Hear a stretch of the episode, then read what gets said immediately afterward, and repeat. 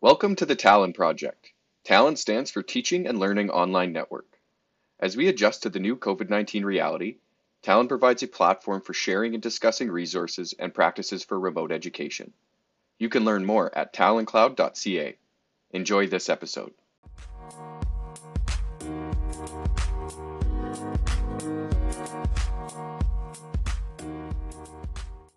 Today, I have with me Q Sum, who runs the Education Burrito, an exciting podcast series. I'm Sandra Wecklin, and I'm gonna ask her to introduce herself a little bit more. She does more things than the Education Burrito, but that's probably the one she's best known for. Hi, Q. Hi, thank you so much, Sandra. So my name is Q Sum. I'm currently just started my second year of my PhD at the University of Westminster in London in the UK. So my PhD looks at the doctor's nutrition. So basically, how healthy are our doctors when they're doing their shift work in the hospitals? So that's what I do in a nutshell in terms of my day job as a researcher.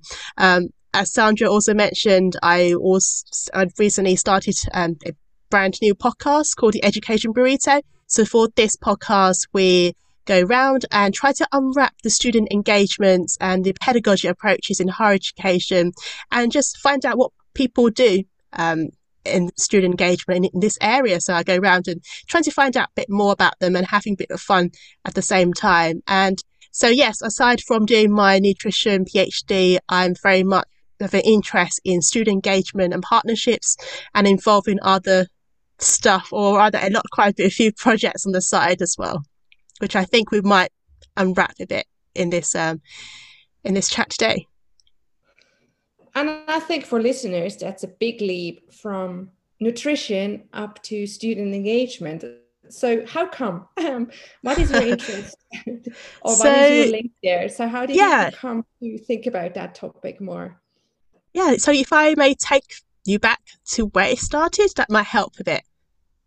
So in my undergrad, as a first year student, I was approached by the wonderful staff at the university, and they started a new scheme called Students Co-Creator scheme. So it's like a student partnership scheme, so where students partner up with academics and we do something, or we come up with a project that matters to us in terms of whether or not changing the curriculum or changing something in that institution that will enhance our university experience. So in my first year, this popped up and I thought, why not?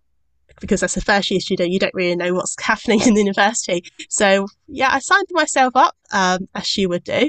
And then there I was doing my first project with the academics, and for that project we looked at the mobile technology. This was a few years back before technology was a thing.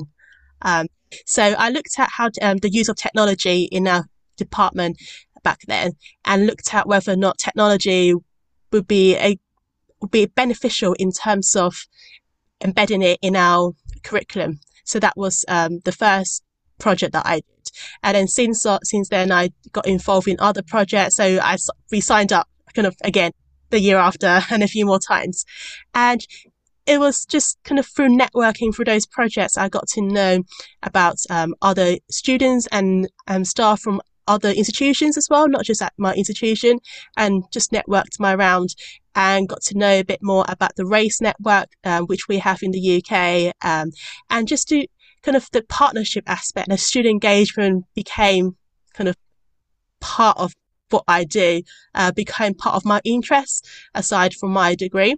Yes, nutrition is still kind of the bread and butter of what I do, but whilst at university, it was kind of these sort of partnership projects, you know, the extracurricular activities that really got me to define who I am, I guess, and just to see where my skills are, or just get more experience in terms of understanding the university and more so the higher education system, and just to get to know other people, I think, because sometimes in our course, nutrition was quite a small cohort compared to other sciences or other degrees. So there's so much you can know about other people in the class, And through this initiative, I got to know other people who were doing architecture, you know, social sciences, in the music department. So it's kind of a way for me to find out what's happening in university, I guess. But yeah, since then, I became part of me as well. Would you say, you know, I know doing a doctorate can be quite a lonely endeavor. And I think especially these days during the pandemic, I know the UK went into the second lockdown. Would you say it's also something that's true to your heart, being still a student yourself and working on a quite an extensive piece? Would you say it's still related to that desire to also connect to others and advocate for that maybe somehow? Yeah, it's a very interesting question, and it's somewhat quite different, I think. As an undergraduate, you are very clued up in terms of everything that's happening in your cohort or other cohorts in the undergraduate world. And then when I moved and did my master's at another university, I kind of, it's that kind of sense of belonging, because you don't know where you fit. You're just at that university for that one year for your master course. So then I had to find myself trying to fit in, trying to figure out who's whom, and at the same time try and do my master. And when I started my PhD, it's somewhat a different feeling, I guess. Perhaps, well, I guess I can't say it was first time, because it is my first time doing PhD. So maybe there's a second or third one coming. So we're I don't know. I just finished this one first. But yeah, it's a very different feeling, because my class, first of all, I don't have a class as such, right? For my PhD, it's like you and your PhD. So it's like this PhD and yourself, this project is with you for the next few years, and you'll become really good friends or become a really good buddy to them. And even though when I joined 2 years ago, so I'm my second year now, the cohort that I'm in at the moment is very small. So it's even smaller than my nutrition class when I was in my undergrad and master's. So like, that is just, so I had to kind of, it was somewhat isolating at the start, because my project was somewhat also quite different in the office. So I mean, the virtual background I have now is our office, and it's a normal site, because I'm in a science department, and everyone's project, they have a lab to do, you know, in terms of their project. So they will go all the way up into the labs and do it. But because my project looks at doctors' nutrition, I'm doing it between psychology department as well and life sciences. So the definition for my lab is somewhat different. I don't do wet labs. I do the opposite, more like dry labs. There's dry lab. So I do everything's online, everything's on the computer, and I do it with people rather than selves and culture things, wearing a white coat, though I do miss wearing a white coat because it does make you feel like a scientist. But yes, it's so that's in that sense, I was very much it's isolating at first, but then I got to know people through our PhD society we have at our university. I started to connect with other students, surprisingly not scientists. So for example, those in architecture, those doing humanities and music and just other degrees that I kind of got to get to know. And then that feeling of isolation was no longer an isolation. And plus I still have the student partnership scheme that I do. So I signed up again when I was a PhD student, when I started my PhD, just to find that connection, just to find that sense of belonging. And now coming down through lockdown, and then the second time of lockdown, I've been working at home since March, so it's a good 8 months now. And because I don't already know at the start, I didn't really have that much of a group or that feeling in my department. It didn't really, I think the first time it was quite somewhat interesting, because I wasn't used to working at home for quite a lot, even though I was quite isolated already in my own, in the department. But lockdown was different, because you then try to stay connected with other people through online and technology. And Yeah, we still have that PhD Society, so we have catch-ups then, which is quite nice. We run events over, and I've seen during the lockdown, we have catch-ups. We do. What did we do? I think we had kind of a careers thing going on. So yes, a lot of things that helps me to stay connected. But yes, going back to your question, I know I may have talked a lot. I think as a PhD student during lockdown, it's a different sense of belonging, and I try to stay motivated where possible. It's difficult at times, but I think I'm getting the hang of it. In short, I think, to answer your question. Yeah, and I think you also used the opportunity to launch an initiative. So you said, the Education Burrito basically emerged out of that, and so you also said, I assume, why not utilize the chance to do things I always love to do? Is that right? Yes. So during lockdown, started a new initiative called the Education Burrito podcast. So I was invited to do a podcast last year when someone else invited me onto theirs. And I kind of, that seed sowed into my mind, and I really want to keep on engaging in terms of the student engagement aspects and the partnership aspects. And I thought, why not actually go and find people and talk about what they do, because I know that people love talking what they do. And I thought, why not capture it in a podcast? So I did that, and launched it a few months ago. And yeah, just doing that on the side, just to keep my sanity going, I think. Otherwise I'm kind of breathing my doctorate's research day and night. So just to keep my motivation and just to stay connected and just to really keep up to date as to what's happening in the sector as well. I mean, we can always go and listen, or rather read the journals, but it's different when you're listening, comparing to reading an article that is like 12 pages long. So it's something different and something that tests my skills and experiences, and something that I'm learning every time I'm doing it. And yes, I always love to try new things and get involved if I have the time to do it, that is. So I would say from that I get you also say, in a way that it's important to be active yourself. So if you work on something, and especially if you work from home, and you say, or basically showcase to us that following interests and passions, even if they're not seem obviously related in the first place, and start learning yourself, and as I've seen, you've produced a few podcasts up to now and have already acquired quite a big follower group that's enthusiastic about it. So would you say to others that's worth doing, and if they are interested in launching something similar, what would you say, how should they go about it? What would be first steps, and what's important? What have you learned so far? I think being proactive is something that I would encourage people to do. I remember when I was in my undergraduate degree in my final year, I had the two words that was ingrained in my mind was graduate attributes.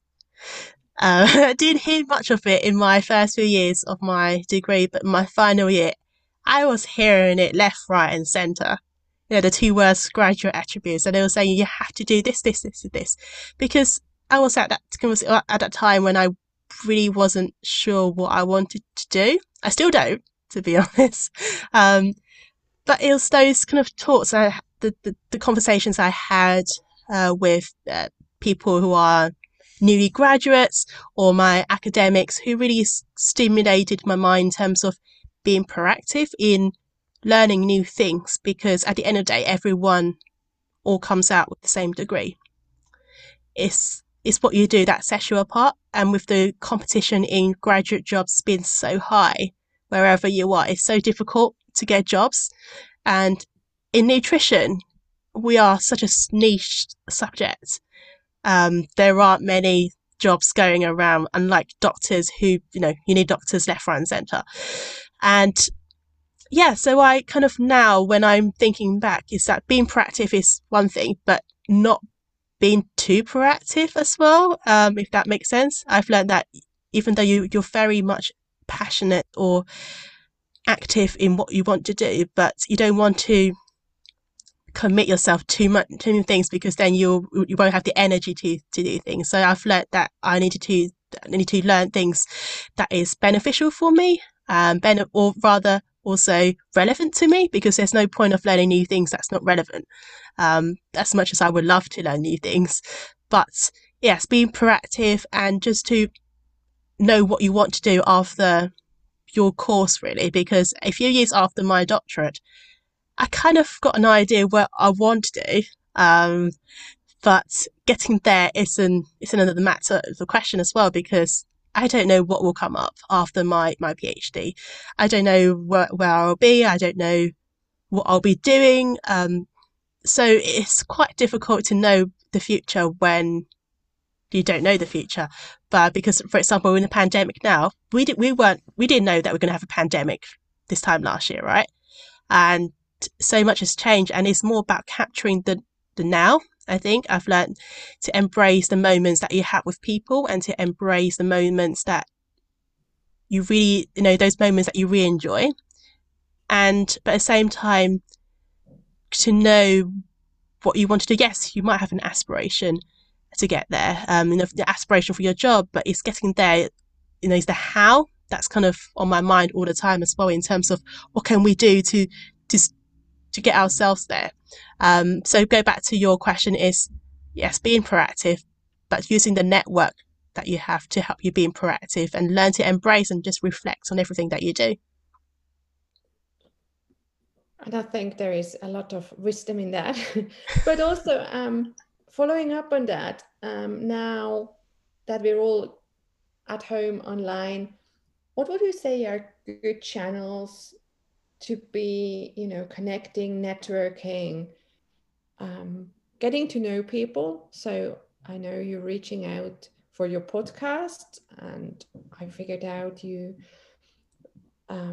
found ways to distribute podcasts, but would you say, is there other ways of, creating networks, but also maybe maintaining networks? I think that's a good question. And I think maintaining the network is the challenging part. I think finding people is easy, but maintaining is a difficult part. So, for example, I have my own institution. So I, first of all, would perhaps try to stay connected in terms of networking, in terms of just find out who's who in my own university, figure out who's doing what, actually, because that's always an interesting part. And if you get talking to people, I'm sure people love talking about their work as well, and you get to find out who are they connected to as well. And so, for example, I might be speaking to an academic who is doing a similar research that I'm doing. It might not be directly related, but it's somewhat transferable, and I would then get talking to them, and they would direct me to this network and that network. And I think so. For example, so the first one would be use your own existing network that you have at your own institution. The second one would be is to attend conferences and external seminars and events, because that's how I got to know other people as well, through the Students Co-Creator project. Our staff for academics took us to conferences to present our projects, and that's how I got to know the Race Network, but also being involved in those activities now and sitting on those committees. So yeah, go to conferences, and then you get talking to people, because you might see a program on the program, you might say, this speaker is quite interesting. And so I would normally try, where possible, follow up on that. So, but it's quite difficult, because if they're a really good speaker, everyone tends to go to them. And so that's, so the second one would be go to conference and external events. And the third one is just to cold call people.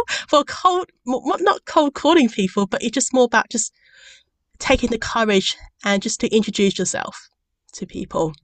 I would normally just say, as an aspiring student in this, aspiring person in this field, I want to find out more in terms of, for example, in the nutrition topics.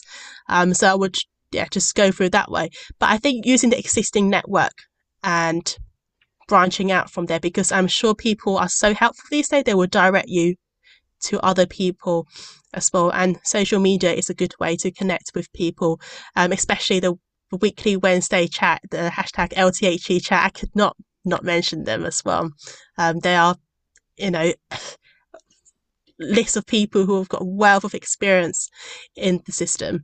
So why not utilize those people when they're there? And I'm sure, yeah, people are also, again, very friendly in terms of connecting people with others. So 3 points I would be use your own institutions and your own networks, existing networks. Go to external conferences and activities, and connecting with people so using social media channels.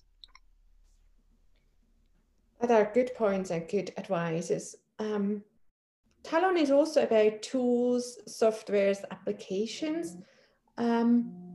Is there, I would say, your three most used, or maybe slash recommended online tools, application softwares you would recommend to others?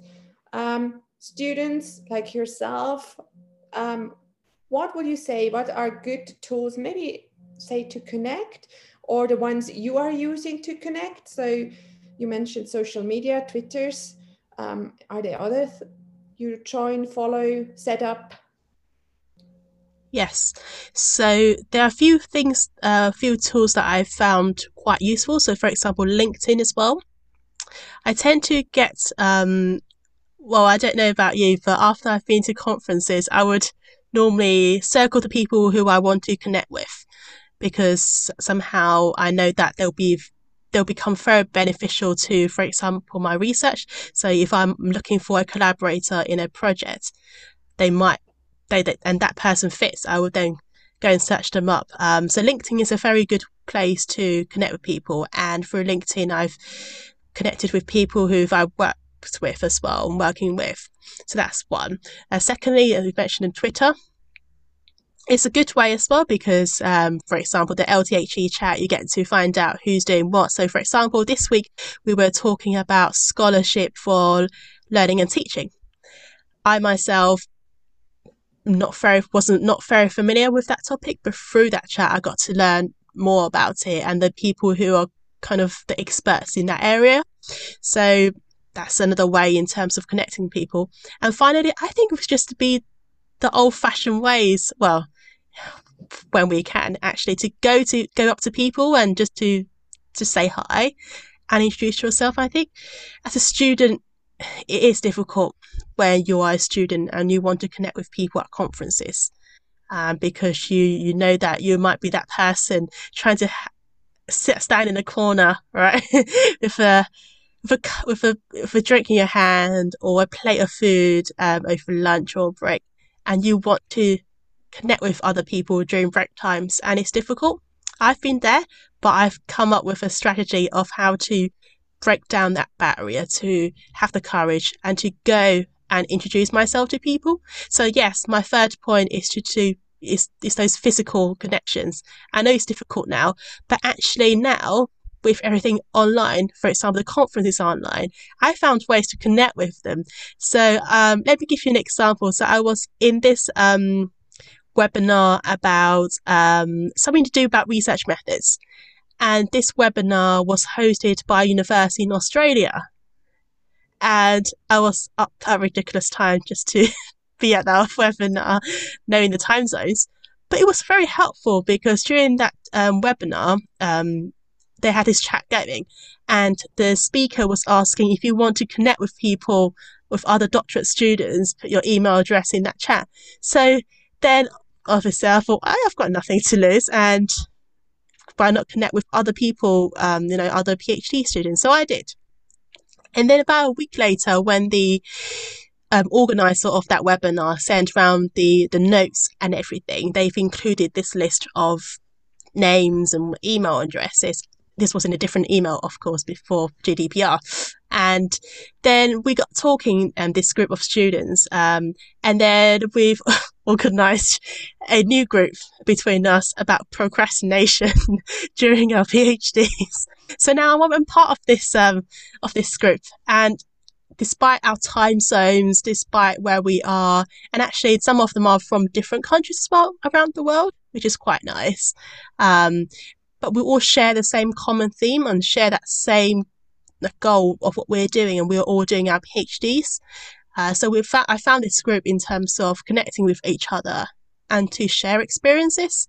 So actually going to conferences now or events online is a good way to connect with people as well. I would say final question. So you hinted a little bit that you are having an idea of where you want to go in the future or what you may want to do. I'm not sure if you want to reveal it to us, but also where do you see, you know, we know what your doctorate will be about, but where do you see your initiatives going? So you say, you know, you're involved in a lot of little projects. You just started the Education Burrito. What are the plans with those?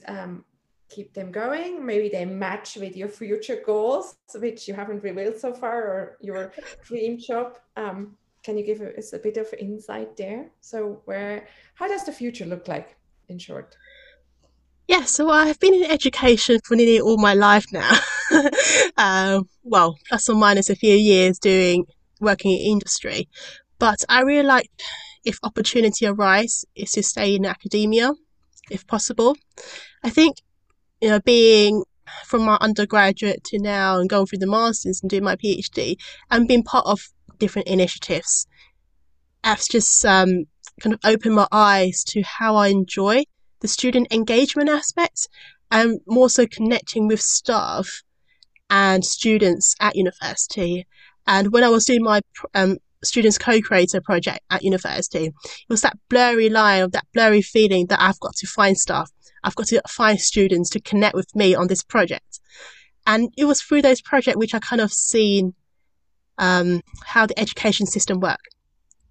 It might all seem very plain sailing in the foreground, but in the background, there's a lot of things going on. And I kind of feel like I've experienced both. And now, as I'm doing my PhD, I'm starting to supervise students, and it's a different feeling and it's a different experience. And yes, I quite like to stay in academia if someone well, depends on the opportunities. I can't say, but I think higher education is something that I would like to do, and an initiative that I'm doing. I don't know, but maybe I'm hoping to continue with them where possible. Yes. So, yeah, hoping success. So to your question is, stay in academia if possible and connect and stay connected with people, and to continue my initiatives as I progress through my career. That sounds admirable, but also worth doing, and truly found a home in academia, it seems. Well, I know the challenges that it brings. I know the challenges of finding a job as well. So I can't really say, but that's my aspiration. Yeah, that sounds good. So, but I know plenty of people who want to leave it as far as possible. So there we found one who want to stay, and I think that's really great to hear. Thank you, Q, for the interview and taking the time to speak to me. And if you have any ways of how people can connect, can you mention those now? I know you're on Twitter. Yes, thank you, Sandra. And yes, people can reach me on my Twitter account. So that's at QSum. You can also find me on LinkedIn as well.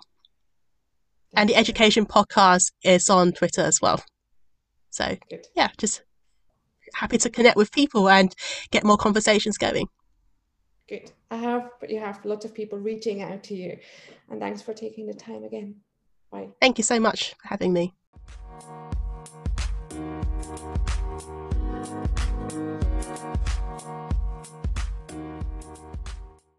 This episode was produced by Talon. You can find the video of the interview and more at taloncloud.ca. The Talon Project is funded by the Richard Parker Initiative. It is hosted at the School of Architecture, Planning and Landscape at the University of Calgary. Thank you for listening.